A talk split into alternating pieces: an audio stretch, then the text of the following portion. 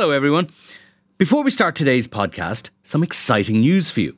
You can experience the Inside Politics podcast live in Dublin on May 16th when Hugh Linehan, Jennifer Bray, and I will be joined by Cliff Young of Ipsos, one of America's top pollsters, to talk about the US election, our own local and European elections, and much more.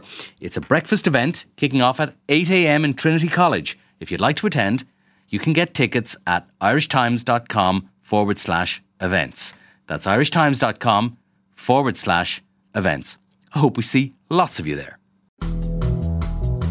It's Wednesday, December the 7th, and you're very welcome to the Inside Politics podcast from the Irish Times. I'm Hugh Linehan. Today, we are returning again to the North and South Research Project published by the Irish Times in association with ARINS, analysing and researching Ireland North and South. Since last we spoke, we have published more results from our poll of citizens north and south of the border on questions relating to a possible referendum on Irish unity. The results seem, to me at least, intriguing and they beg a number of further questions about the possible direction of politics in the island in the years ahead.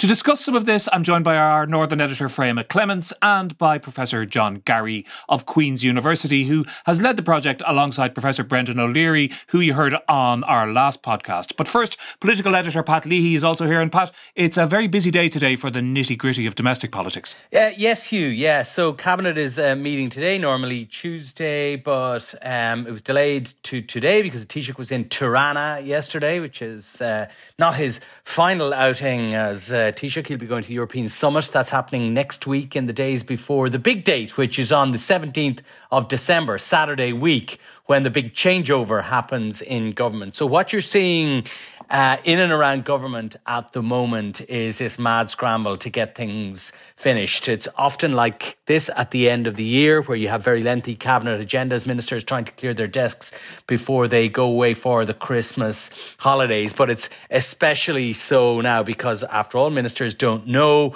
with a couple of individual exceptions, they don't know what uh, if they're going to return to their departments after the changeover in cabinet. And that's because when the Taoiseach resigns, as Micheál Martin will do on the morning of the 17th of December, all ministers are deemed to have resigned as well. And then we will see later that day, we'll see a reshuffle and uh, Leo Varadkar, currently Taoiseach, will take over as Taoiseach. He'll be voted in by the Dáil, and he will then have to appoint his own ministers. So what you're seeing at the moment is a scramble to clear desks, and also by ministers to show that they are getting their jobs done, and they're ticking all those items on the uh, on their agendas uh, in the hope that this will persuade the leaders of their parties to keep them in situ. So there's a couple of very big things that have to be done before they are that that the government intends should be done before the switch over. They include the uh, updated climate action plan, which I understand is the subject of some considerable wrangling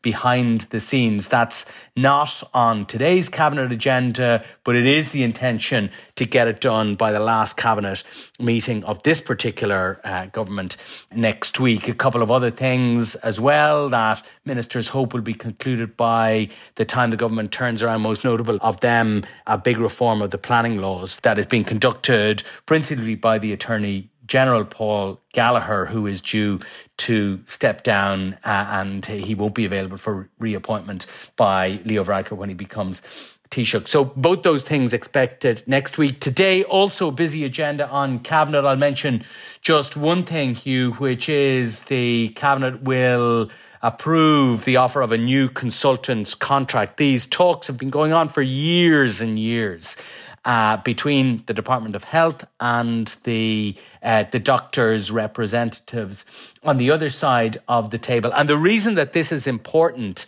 is that if it is agreed by the doctors' organisations, the, the, the Irish Hospital Consultants Association and, and the, the IMO, it will unlock a lot of new consultant appointments in the health service. And that in turn is kind of essential for the Sláinte Care program of reform in the health service. There's currently hundreds and hundreds of unfilled uh, consultant posts in the health service. And if they're going to start getting to grips with all those Sláinte Care reforms, uh, getting to grips with waiting lists, new services rolled out across the system, and so forth, then they need more consultants. This contract should unlock that if it's agreed. It won't come cheap salaries of up to 250,000 for the consultants, but that's just a basic salary. There'll also be allowances um, and premium payments on top of that, which, along with the public sector pension contribution, will bring the total remuneration of consultants in many cases to above 300,000. So it doesn't come cheap, but it will be important. And uh, Minister for Health, Stephen Donnelly, very anxious to get it done. And interestingly, in a circuitous kind of way, that very immediate, very domestic uh, issue feeds back into some of the things we were discussing about the North South project at the weekend with Brendan O'Leary, because the, the initial results of the polls and the focus group information we published at the weekend, which was about people's willingness to uh, participate in a referendum, um, when they thought it should happen, and how they would vote in a referendum, one of the issues, particularly for voters north of the border, was concerns and questions about the health service and I suppose, amalgamating the HSC with the National Health Service. But we've published a lot more information since then, and I was hoping to focus in on a couple of a couple of interesting points. John Garry, if I if I can go to you first. Perhaps first of all, we could start with a principle which you wrote about in the paper um, a couple of days ago, which is the idea of losers' consent. What is losers' consent, and why is it so important? Well, losers' consent is an important concept when we're thinking about democracy. And in fact, it's an important concept for a lot of aspects of life. If you find yourself playing a football match and it's a hard fought competitive match and you end up on the losing side, you'll be a bit disappointed, but you typically kind of accept the result of the match. You don't think the whole refereeing was terribly corrupt. You accept it and, and you move on. And democracy is a little bit like that as well. For a, for a, a smoothly functioning democracy, we want people after a referendum or after an election, if they're on the losing side, to say, well, okay, uh, we gave it a best shot and we accept the result. The process was good and it was legitimate, and we, we accept it. Now, in our surveys, North and South, we examined the extent to which respondents would find um, certain results of the referendums, whether it's a United Ireland or staying in the UK, acceptable or not acceptable. And we were particularly interested in identifying the proportion of people who would find certain results, quote, almost impossible to accept. And we find that when we ask when we ask people to imagine that there's referendums north and south, and the result is for Northern Ireland to remain in the United Kingdom. There's a very high level of acceptability of that. Very, very few people say, Oh, I, I find that almost impossible to accept. However, when we ask people in Northern Ireland, people from a Protestant background, we get um, quite a lot of people who would say, i I would find a united Ireland, if that's what resulted from the referendums, almost impossible to accept. A third of people from a Protestant background say this.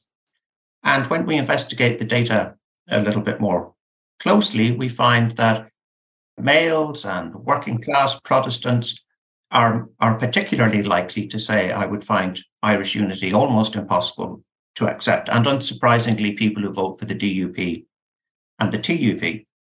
Now, of course, um, this, this brings into life a pretty obvious question, which is well, what does this survey wording actually mean? If somebody says, well, I would find Irish unity almost impossible to accept, what does that actually really mean? And it is a little bit ambiguous. It, it probably doesn't suggest that people would immediately emigrate or that if there would be an insurrection of sorts. But it does indicate a very strong level of hostility to the result, uh, to that possible result. And that's worth knowing because that then springs into life a couple of other questions, which is A, well, precisely what would be likely to happen if you have an awful lot of people who say this result is almost impossible to accept.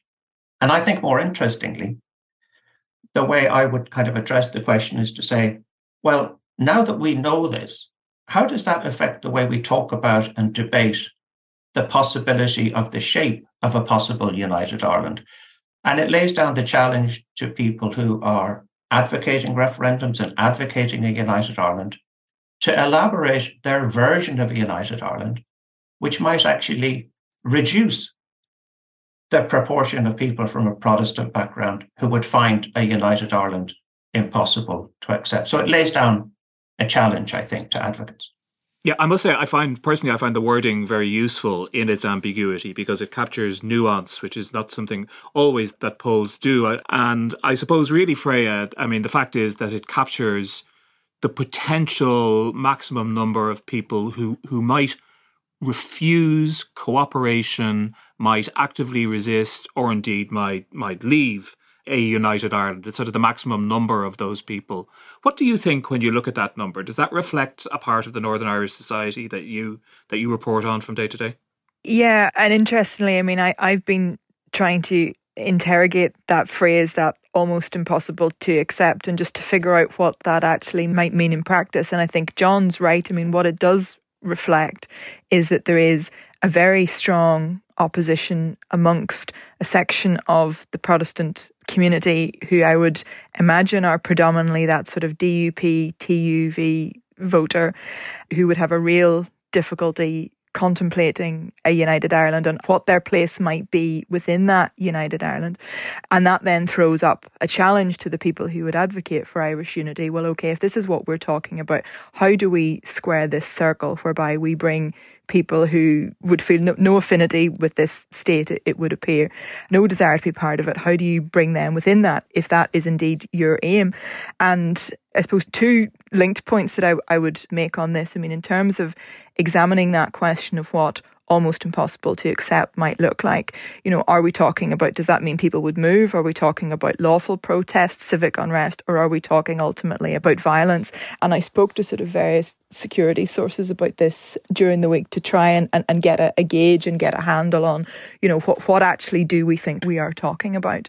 Um, I mean, there's absolutely no question that we're talking about something like a return to the type of violence that we might have seen during the Troubles. I mean, the conditions for that are just not there for many, many reasons that we don't have time to, to go into. But this is something that is often talked about when people talk about the United Ireland. They talk about the prospect of, of loyalist violence, that there will be violence on the streets, there will be opposition. And I mean, we saw 10 years ago with the, the flags protests in Northern Ireland, you know, it is possible to put a number of people on the streets and to have sort of a substantial level of, of unrest. And the, the sense around all of this, and this is maybe isn't a very helpful answer, or maybe it is, but is that it's just impossible to tell because we're talking about a hypothetical situation and we're talking about a hypothetical situation in the future. You know, nobody, you know, not even the people who, who advocate most fervently for United Ireland are saying that there is going to be one tomorrow. Um, you know, Sinn Féin talk about a, a referendum within 10 years, a border poll within 10 years. You know, we're talking about a longer term project and we just don't know what the conditions will be when we get to that point. Now, it's reasonable to assume that there may well be a small rump within loyalism, within loyalist paramilitaries who might seek to oppose this. I mean, we, we've see, seen this even this year in terms of, you know, the, the hoax bomb attack against Simon Coveney, for example. You know, we see it on the other side of things. You know, there is still that small rump of dissident Republicans um, who are opposed to, take their um, rationale all the way back to the to the proclamation back to 1916. So I mean, we, we've always seen that in the history of this island, but to attempt to track back from that and say, you know, there would be some kind of large scale um, violence or large scale process is very difficult and also seems unlikely. And again, it, it's back to that point about we just don't know what this might look like. And and one of the things I would just throw in there is, I mean, the comments by Leo Varadkar, who's going to be Taoiseach very soon at the Ireland's Future event in Dublin in, in October. You know, when, when he talked about what this potential United Ireland might look like, he actually described something that, that would look pretty similar. You know, constitutionally there would be change, but he talked about there still being a devolved parliament in Stormont, still being all the symbols, still having the police service. You know, so again, we're, you know, we're talking about something that, that's down the line and something that we just don't know what it might look like, and that that's really where the conversation is at the minute. And to come on, you're wondering where I'm going with this, but to come on to the the, the, the second point that I, I promised you, and it, it, it's really what John said about, well, the challenge then is how do you engage with that unionist opinion? You know, how do you engage with people from, from that Protestant background who say it would be almost impossible to, to accept this constitutional change? And the, the, the things there that really strike a chord with people are polling on things like willingness to change the anthem, willingness to change the flag, willingness even to look at these. And I, I, I spoke previously to a group of um, former security um, forces personnel uh, in, in Omagh uh, around about a year ago, and we did we did polling on attitudes then towards things like changing the anthem, changing changing the flag, that this sort of thing, and it was absolutely fascinating. The, these were all men from a, a, Protestant background who would who would vote Unionist, who would have absolutely no desire to be um, part part of a, a, United Ireland, but who were interestingly all really keen to kind of have their say about this. And for them, the fact that significant numbers of people in the Republic could say that they wouldn't even be prepared to contemplate things like a change the flag or change the anthem showed to them that there was just this an unwillingness in the in, in the Republic in the South for genuine compromise or accommodation. The fact that many people hadn't thought about this, things that meant a huge amount to them, to them demonstrated the level of disinterest, lack of engagement, and the extent to which that they they felt that they would not be accommodated in a, in a united Ireland. So that I think is something that would have to be looked at if, if we are looking to change that number, um, change that figure. Yeah, I think that's all very true. And there are some numbers which we're going to come to in a, in a little while, Pat, which is about exactly what Freya is talking about their attitudes in the Republic to towards compromises that might need to be made in a in a unified state. But just to come back to the loser's consent point for a moment, uh, if you don't mind, it strikes me looking at it is is that I mean, obviously one of the the huge difficulties that Northern Ireland as a political entity uh, faced over the course of its existence has been for the majority of its history. It didn't have it didn't have the consent of the large minority of nationalists and uh, and Catholics. And that was one of the dynamics of politics in Northern Ireland from the very start. But there is a kind of a question of where losers consent starts and finishes doesn't it? I mean we're marking the centenary of the the civil war right now. Uh, the uh, the state that came into existence 100 years ago was legitimately mandated by the parliament of the time and the political parties in a general election that supported it received a majority. Uh, that didn't persuade those opposed to the treaty not to take up arms against it. More recently, in the last couple of years, there's an absence of losers' consent in some parts of the United States. Is there a point, I suppose, at which, whether because the minority which is objecting or f- refusing to accept the result is so small, or because its argument is so unreasonable, that you just have to move forward anyway? Yeah, perhaps so. I mean, I suppose, you know, in relation to one of the comparisons that you draw there is the foundation of this state. And while there wasn't the loser's consent for those votes in the Dáil on the Anglo-Irish Treaty or the result of the uh, the subsequent election, that loser's consent arrived reasonably shortly afterwards. I suppose the formation of Fianna Fáil and the entry of Fianna Fáil into uh, the Dáil of the uh, of the Free State. Uh, amounted in, in you know a couple of years later amounted to a sort of loser's consent, which then crossed the aisle, as it were, in the Dáil in the 1932 general election when power was peacefully handed over by the Cumann na nGaedheal government to uh, to to De Valera. So. Uh, you know, I suppose that was a position where there was at the outset no loser's consent, but which uh, but which grew fairly quickly uh, thereafter. I, I, I, mean, it seems to me, going back to our research and the lessons that we can draw from it uh, for the purposes of, of, of this discussion, there may be something in what you say that when the group uh, or any group that withholds losers' consent is so small and numerically insignificant that you have to move on perhaps without them and hope that they will accommodate themselves to uh, you know to the new political reality uh, over time. That's one thing, but what the poll tells us really is, is is that the group for whom there is certainly a question of withholding losers' uh, consent is much bigger than a than a tiny rump. It's a 20% of the, or almost 20% of the northern population. It's almost a third of all voters from a Protestant, uh, a Protestant background. And while the great majority of people, north and south, are Democrats and would accept the verdicts of democratic referendums, bear in mind that was also the case uh, during the entire period of uh, of the Troubles, when you know it was a relatively small group without um, uh, you know, with, with, without anything more than the support of a, a, of a small rump of militant Republican supporters, but they still managed to plunge Northern Ireland into 30 years of violence, which was obviously met on the other side by the uh, by the forces of the state. So it seems to me this does present the proponents of uh, of a united Ireland with a significant issue as you know about how to make the new state uh, a, a, success. Um, and and I suppose going back to what Freya says, you know, the, the the threat of violence, which you know you don't want to overstate certainly uh, at this point. But at the same time, you can't ignore it either. The North is a place with a history, a very recent history of extreme uh, political and long lasting uh, political violence. Um, so you can't brush it under the carpet uh, either. And but it seems to work, me it works on, on, on two levels. There's the actual prospect of violence in the in the uh, event of a successful uh, unity referendum, but there's also the fear of violence which would be a dynamic in that referendum campaign.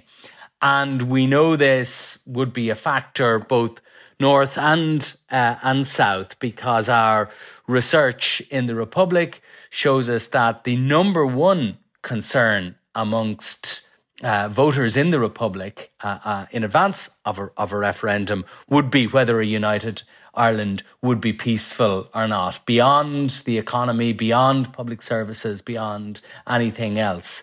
Peace is the number one concern uh, in uh, in the south, and we also know that in in the south that the prospect of significant loyalist violence in advance of the referendum would make almost half of all voters in the south less likely to vote for a united Ireland. So I think the violence question, which, you know, to state again, you know, we shouldn't overstate, but nor should we dismiss it uh, either, works on those two levels. One, a challenge for any new unified state, but also um, uh, also as a dynamic within any referendum campaigns.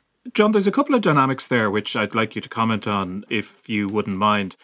One is the fact that obviously the the people we're talking about here, the people who find it almost impossible to accept a, a, new political dispensation, they they're not a standalone group. They form part of a continuum of Protestant Unionist opinion, some of which doesn't feel that way. And it seems to me that from the perspective of those arguing for a united Ireland, should that come to pass, and we should remind our listeners, by the way, that it doesn't look like it's going to happen anytime soon, according to the uh, the numbers in the poll that we published at the, at the weekend. It's those more persuadable Unionists, I suppose you could describe them rather than anything else, with whom it will be necessary to engage because it's probably going to be quite difficult to engage with the almost uh, impossible to accept crowd. And the other thing is the underlying um, dynamic of the Troubles, which um, certainly people as old as me definitely still remember, which is that that continuum kind of um, contributed to the the political stagnation alongside the violence, in that each side saw the other as having an armed force wing which it was happy to see deployed at certain times in the service of its own argument, be that the unionist or nationalist argument. Whether or not that perception was right, and I think it was sometimes and it wasn't at other cases, it certainly formed part of the political discourse. And it's something to fear. It's not that long ago that it might re emerge again. Yeah, I think there's a big challenge in what you say about uh, advocates of Irish unity in, engaging with those who, who don't want it. And uh, whether you engage with people who would find it almost impossible to accept or are a bit more relaxed. I think there's a there's, there's kind of a challenge at three levels. I think um, you can engage with someone by offering them a picture of what you're suggesting. And oftentimes, when people north or south talk about a united Ireland, it, it's just a couple of words. There's nothing underneath the bonnet. Nobody really knows what it is. Um, so people who advocate a United Ireland could flesh out what it means um, in a way that would engage those who, who don't want it. And first of all, in relation to symbols of various kinds, uh, such as the flag, the anthem, um, political um, possibilities to unionists in government and unionist veto and so on. There's a challenge there for advocates of United Ireland to describe the kind of unity that they want that would engage those who are perhaps open-minded and want to do it. The second area is is kind of policy related on economics and and health that we've mentioned. The bigger picture, and I don't want to, I don't know if Pat wants to me to to, to give away anything here because it's coming up um, at the weekend. Careful now, careful now. You, you, can, you, can, give them, you can give them a tease, but nothing more.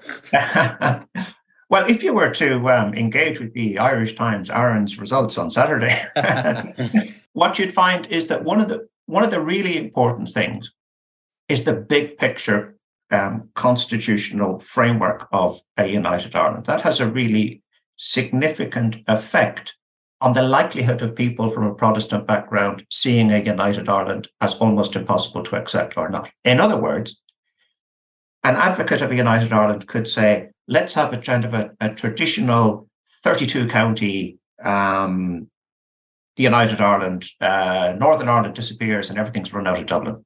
Or you could you could have a type of United Ireland that Freya mentioned earlier that Leo Varadkar essentially uh, alluded to, which is one which isn't an awful lot different from what we have at the minute. Sure, it's a United Ireland, but Northern Ireland would continue to exist as a devolved entity within that United Ireland.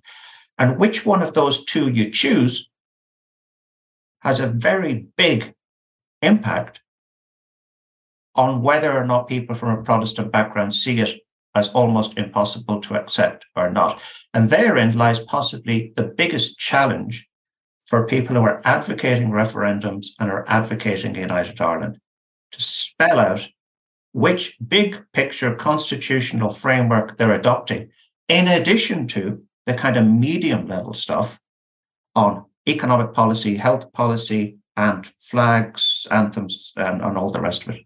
And that tees up very nicely the second part of our conversation, which we're going to come to in a moment. First of all, I just want to remind you that we will be running our regular Ask Me Anything podcast coming up to Christmas. So if you do have any questions or points, preferably questions that you'd like to put to our politics team, email them in to politicspodcast at irishtimes.com. And we always welcome audio versions because we do like to hear your voices because you're probably sick of hearing ours by now. We're going to take a very quick break. We'll be back after this. And you're very welcome back to the Inside Politics podcast, still with me, Freya McClements, John Garry, and uh, Pat Leahy. Freya, just before the break, John was talking about the sort of, I suppose, you know, proper intellectual deep engagement with some of the constitutional issues that might arise in the United Ireland. And uh, and there's an implicit suggestion there. I'm not sure if John was making it, but I'm going to make it anyway. Is that an awful lot of people, the majority of people in the in in the south, haven't haven't done that yet. I was talking before we started recording to our our producer Declan, who was out vox popping uh, earlier on the streets of Dublin, and he remarked uh, on the basis of that, and I think this is absolutely right, that the vast majority of people haven't really thought about this seriously at all. Um, looking from north of the border at the south, how seriously do you think people in the Republic are engaging with this issue up until now? I think nowhere near the extent to which people in the north have been engaging with it, and I mean, the, you know, the, there are obvious reasons for that. You know, I mean, it, it would be a commonly expressed view, I suppose, uh, up here would be that that people in the south, um, you know, don't really care, aren't interested, don't want to know. You know, depending on your sort of maybe level of involvement or family ties, or you know, where you might have travelled, um, you know, people might have a bit of an interest, might know something about it, and that sort of veers from that to that place up there sure sure they're all a bit mad up there anyway. We don't don't really want anything to do with that you know. So i think i mean absolutely there is a difference in the way that this is is seen kind of north and south of the border. And i think what also colors that is is the fact that there's an, an assumption if you like not just an assumption i mean this is backed up by polling but that in the circumstances we have a border poll there would be a majority in the south for for a referendum anyway. And and and to a certain extent that there's a sense that you know we can talk about these things about people who say in the south that they might be you know, less inclined to vote yes if the flag was going to be changed. You know, equally, there's the sense that will you put an Irish man or, or woman in a, in a polling booth and ask them to vote yes or no in a United Ireland, they're going to find it very hard to live with themselves if they don't vote yes. Um, and that's you know, leave aside your discussions about economy and health or the nature of the state. That that, that is simply the way it is. So therefore, the place where where the debate is happening is in the north because obviously this is where uh, it is more contentious. This is where it's going to affect everybody in, in Northern Ireland on, on, on a daily basis. But that that obviously um, obscures or overlooks the reality that actually what we're talking about here is we're talking about taking two entities, two separate constitutional entities at the minute, and and and how, how do we do this? It's back to what John was saying about what does this look like? You know, how, how do you blend these together? Are you talking about blending them together? Are you talking about the very, you know, the, the, the classic, if you like, model where you have 26 counties and you stick on six? Um, or are you talking about, you know, a federal state? Are you talking about something kind of kind of completely new?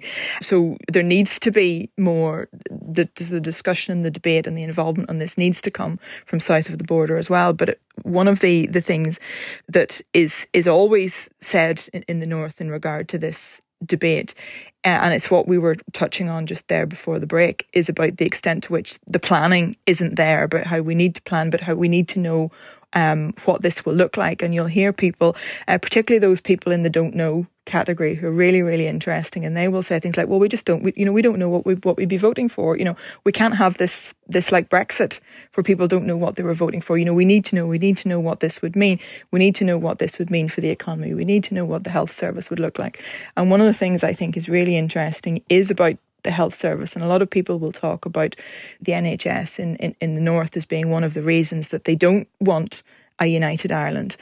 But yet the health service in, in the north is completely falling over, you know. Um, I mean, we, we had the very sad news yesterday about the, the, the, death of a little girl with sort of a severe form of illness because of this strep A bacterial infection. And, and there, there was a, the public health agency had a press conference and there was a lot of interviews on the radio and all the questions from, from the journalists when the advice was being given if you're not sure contact your gp all the questions from journalists were about well, what if you can't get through to your GP? People can't can't get a GP's appointment. People can't talk to GPs. So the health service is under massive pressure. There are nurses' strikes. Waiting lists are as long as your arm and, and, and getting longer. But yet there is this attachment to, to the NHS. And, and one of the things, and again, what John was talking about, you know, how, how you engage with sort of different types of, of voters. One of the things I think would be really interesting would be if that question of the health service was tackled particularly and say, okay, well, here's an opportunity to do something new what would this look like? How do we get a health service that works both north and south? And it would be really interesting to see how opinions would change if that kind of if that kind of research was out there. So our research is very interesting on this pattern, and you've been commenting on it, and the, the, very strong resistance to you know symbolic issues like changing the flag and changing the anthem, and then, as John says, probably the even more important ones of the constitutional shape of of any future settlement. And when I look at those numbers, I, I, I suppose my, my instinct is that I don't think it's it's necessarily, or at least the majority of what's driving that is not a sort of irredentist Republican, you know, if we win, we win and we win everything and we're going to call all the shots. It is more of a of a lack of engagement. And one of the things that's that's very striking about all this is that no political party in Ireland right now and I include Sinn Féin, which is clearly both the largest party and the one most committed to Irish unity as soon as possible, has laid out a full picture of what, in its view, a united Ireland would look like. Is that a failure of politics or is that a wily political strategy? Well, uh, I'd look at it another way, Hugh. I think there's kind of a responsibility now on the advocates of Irish unity.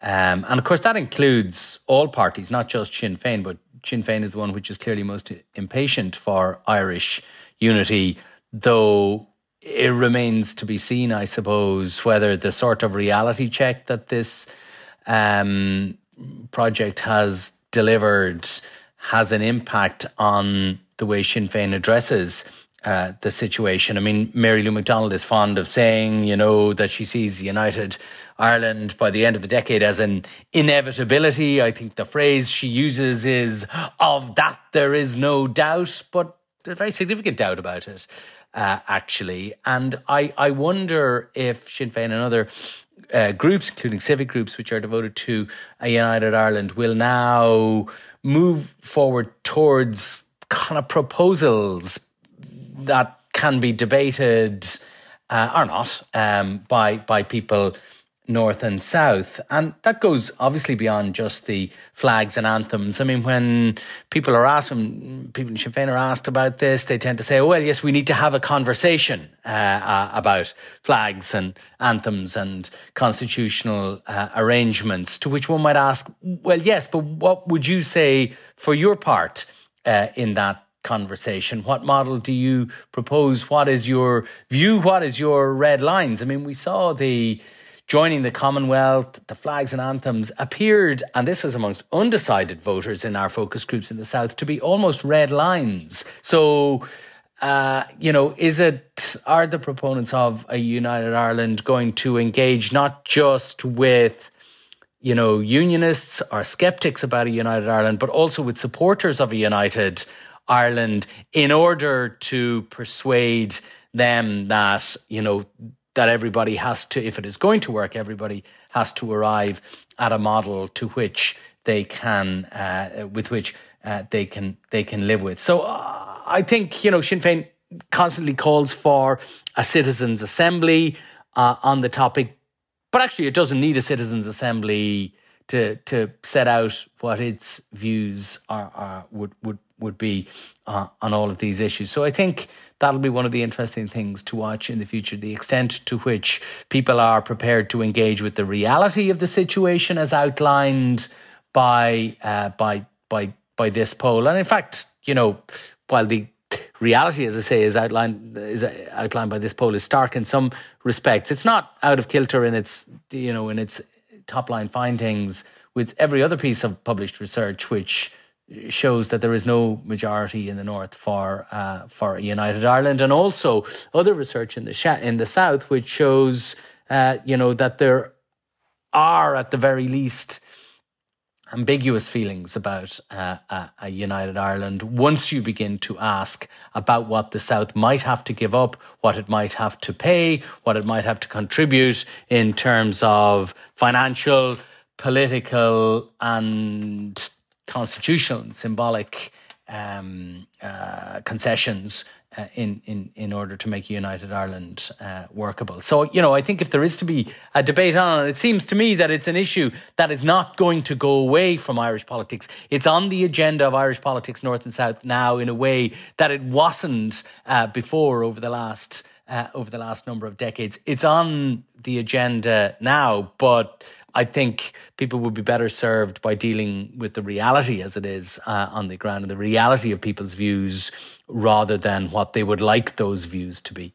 John, I find myself distinguishing, and I, I, tell me I'm wrong, I may well be wrong, between, on the one hand, what you might call these symbolic um, uh, elements of national identity, emotional attachments to flags and songs and symbols, um, and on the other hand, the real nitty gritty of how a government is shaped and who makes the decisions and who has what input. Am I wrong to they they often tend to get lumped into the same basket of compromises that need to be made. Am I wrong to distinguish between those two things? Well, if you're distinguishing things like flags and anthems on the the one side, the symbolic stuff, and then um, you know, how, how do you actually, for example, um, operationalize a unionist component of a government and what powers do you give them? Then they are they are, I guess, two um, different things. I think I think people. It's easy for people to think of a, of flags and anthems. They're very familiar with them, and they can say, "No, I want to hang hold on to my flag," or "Oh, the anthem is great." I think people in the south are less familiar with um, changing the political system to accommodate uh, unionists. So, if you were essentially to say to people, you know, one way to engage unionists is to essentially adopt something similar to the power sharing executive that's currently operating in Northern Ireland and have that in operation in Dublin over the island as a whole in a united Ireland, essentially um, assigning veto powers over legislation to people who identify as, as British or unionists. Now, I think people would find that much more difficult to get their heads around than a conversation about a flag. So it's it's a bit more complicated in that sense. Um, but I think those two things, the symbols stuff and the political institution stuff, they seem to be both less important than some of the other stuff that we've talked about, which is the effect of um, the health system type. And I know we've mentioned it, but for me, that's one of the, the most striking things about this project so far the extent to which having a kind of socialized, free at the point of delivery, but hard to get an appointment um, NHS style system would sway um, Protestant people who don't like united Ireland towards it from the north. Um, and the extent to which, from a northern perspective, the southern health system would would um, deter them is is really really quite striking and very strong. Freya, I know you need to run off and do your actual day job, but before you go, maybe just a last thought on this and what John was saying there about what the most important points are going forward. Yeah, I, I, have to run off actually and ask people um, about the results of the polling. So uh, more to come. Um, yeah, I mean, I, I, I think in in many ways we, we've raised more questions than than we've answered um, in this debate, which is some is some sometimes the the nature of this. Um, I mean, Pat's absolutely right when he says this is on the agenda, and it's it's on the agenda because of Brexit. Um, to be perfectly honest, and going back to that kind of point about losers' consent, I mean, it's interesting to remember that um, Northern Ireland didn't vote for Brexit, but of course the UK did. Um, so Northern Ireland ended up with Brexit, and everybody's everybody sort of had to get on with it, and, and on all the many consequences and the the, the, destabilizing effect um, that, that it's had. I mean, I mean, I think, you know, yeah, to come back come back to the point about the health service, I would be really interested to to see what that would do to. Um, particularly Protestant opinion, if somebody was able to come up with a way of saying, well, actually, we can give you the equivalent of the NHS, but you will be able to get an appointment. You will be able to get to get seen when you need to. And you could argue that, you know, that the, the health system in the south is far from perfect either, so that you can argue that there's an opportunity there to do something different. I mean, I think to an extent people will take what they will out, out of out, of these figures. Um, I mean, just sort of looking around at the, the Republican and, and the Unionist um, reaction up here, um, you know, but both sides have, have taken succor from the from these. Um, but I suppose that the, the, the, the point is about it, it's it's about it's about about the debate. Um, it's about where this debate goes, and and, and I, I think it, it, it's it's about informing that debate and and, and the, the crux of this. And I, I've said this many times before, and I'm sure I've said it on this podcast.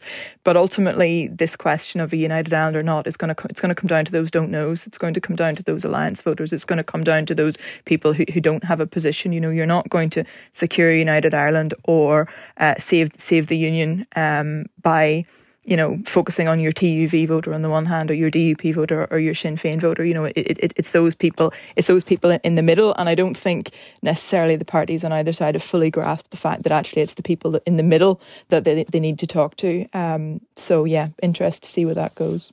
Indeed, and thanks very much, Freya. A, a last thought from you, Pat. Um, is it all to play for, or are things actually settled for the foreseeable future? I know Brendan O'Leary was was saying in our in our previous podcast that the very high number of don't knows in our poll indicated that there was you know there was a lot of scope for fluidity, and he pointed to previous examples like the the, the shift in opinion in the run up to to the Scottish referendum.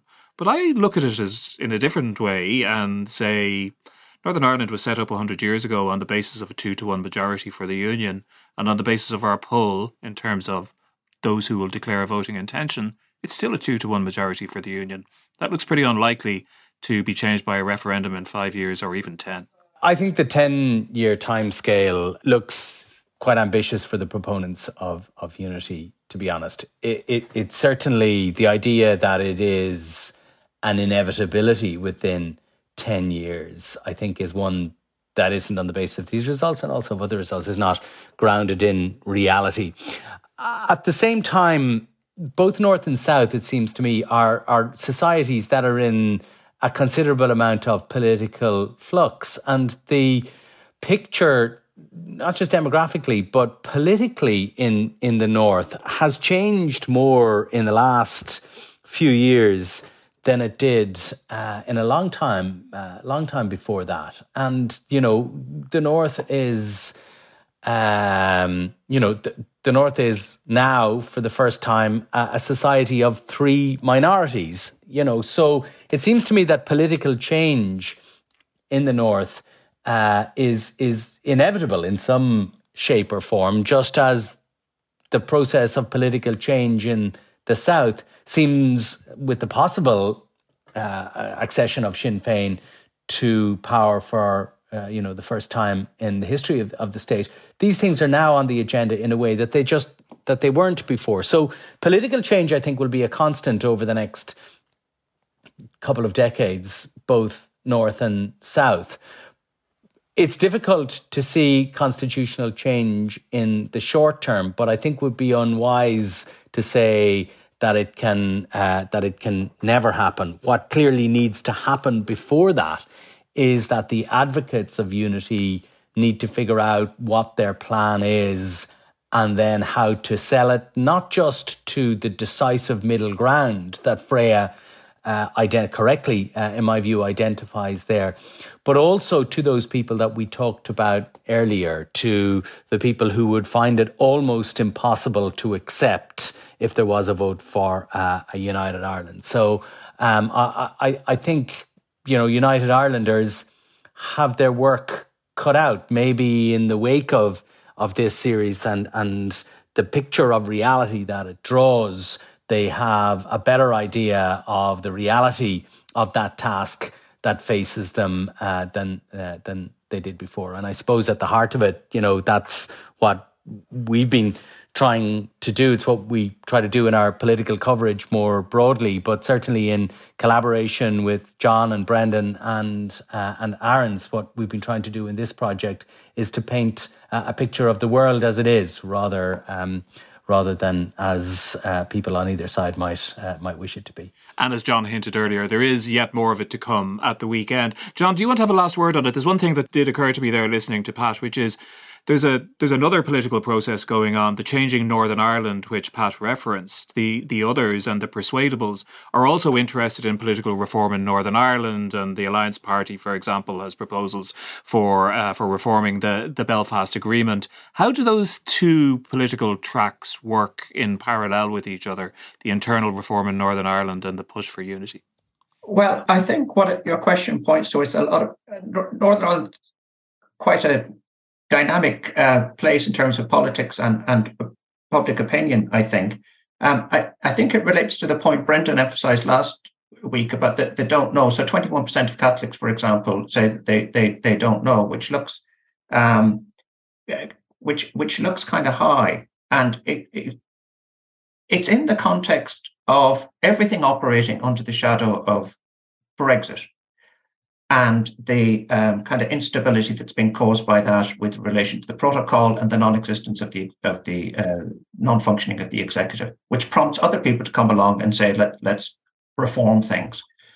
And so one crucial thing to keep your eye on in this issue is how politics develops with relation to Brexit in Northern Ireland and the implications of it, and, and in relation to whether or not we have a smoothly functioning executive and how that affects people. Because if Brexit doesn't get resolved, and if the assembly doesn't get up and running, you're essentially pushing the political situation into Northern Ireland to a choice between direct rule or a united Ireland, one could say.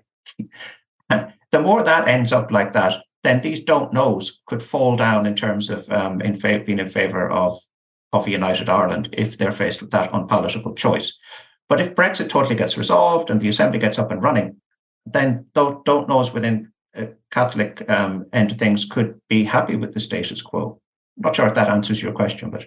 No, it does. It begs a whole bunch of other questions, which we will definitely return to over the next uh, days, weeks, months, and Pat, God knows, maybe even years. It'll just feel like that, Hugh. but we will leave it there for today. Thanks very much indeed to, to John, to Pat, and to Freya for joining us. Uh, this podcast was produced by Declan Conlon. It's engineered by JJ Vernon, and we are going to be back very soon indeed. But until then, goodbye, and thanks very much indeed for listening.